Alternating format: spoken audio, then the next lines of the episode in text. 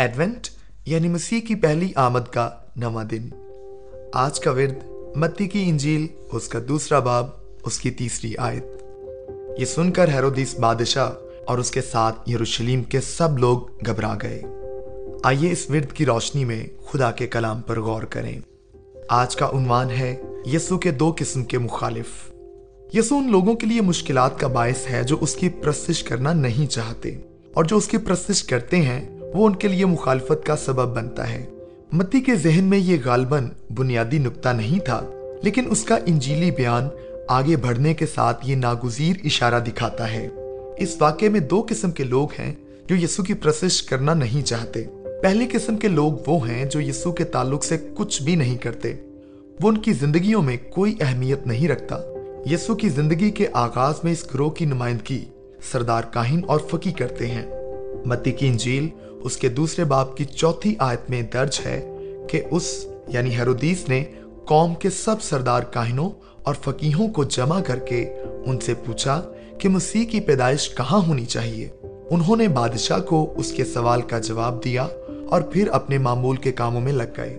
جتنا بڑا کام ان کے درمیان ہو رہا تھا، اس کے تناظر میں مذہبی رہنماؤں کی اس قدر خاموشی اور بے عملی نہایت ہی حیران کن ہے۔ غور کریں کہ متی کی انجیل اس کے دوسرے باب کی تیسری آیت میں کیا لکھا ہے۔ یہ سن کر ہیرودیس بادشاہ اور اس کے ساتھ یروشلم کے سب لوگ گھبرا گئے۔ دیگر الفاظ میں ہم یہ کہہ سکتے ہیں کہ یہ افواہ پھیل گئی کہ مسیح پیدا ہوا ہے۔ سردار کاہنوں کی بے عملی نہایت ہی حیران کن ہے۔ مسیح کی پیدائش کی خبر سن کر وہ مجوسیوں کے ساتھ کیوں نہ گئے؟ کیونکہ انہیں اس بات میں کوئی دلچسپی نہیں تھی۔ ان کے اندر ایسا کوئی جذبہ نہیں تھا کہ وہ خدا کے بیٹے کو تلاش کریں اور اسے سجدہ کریں۔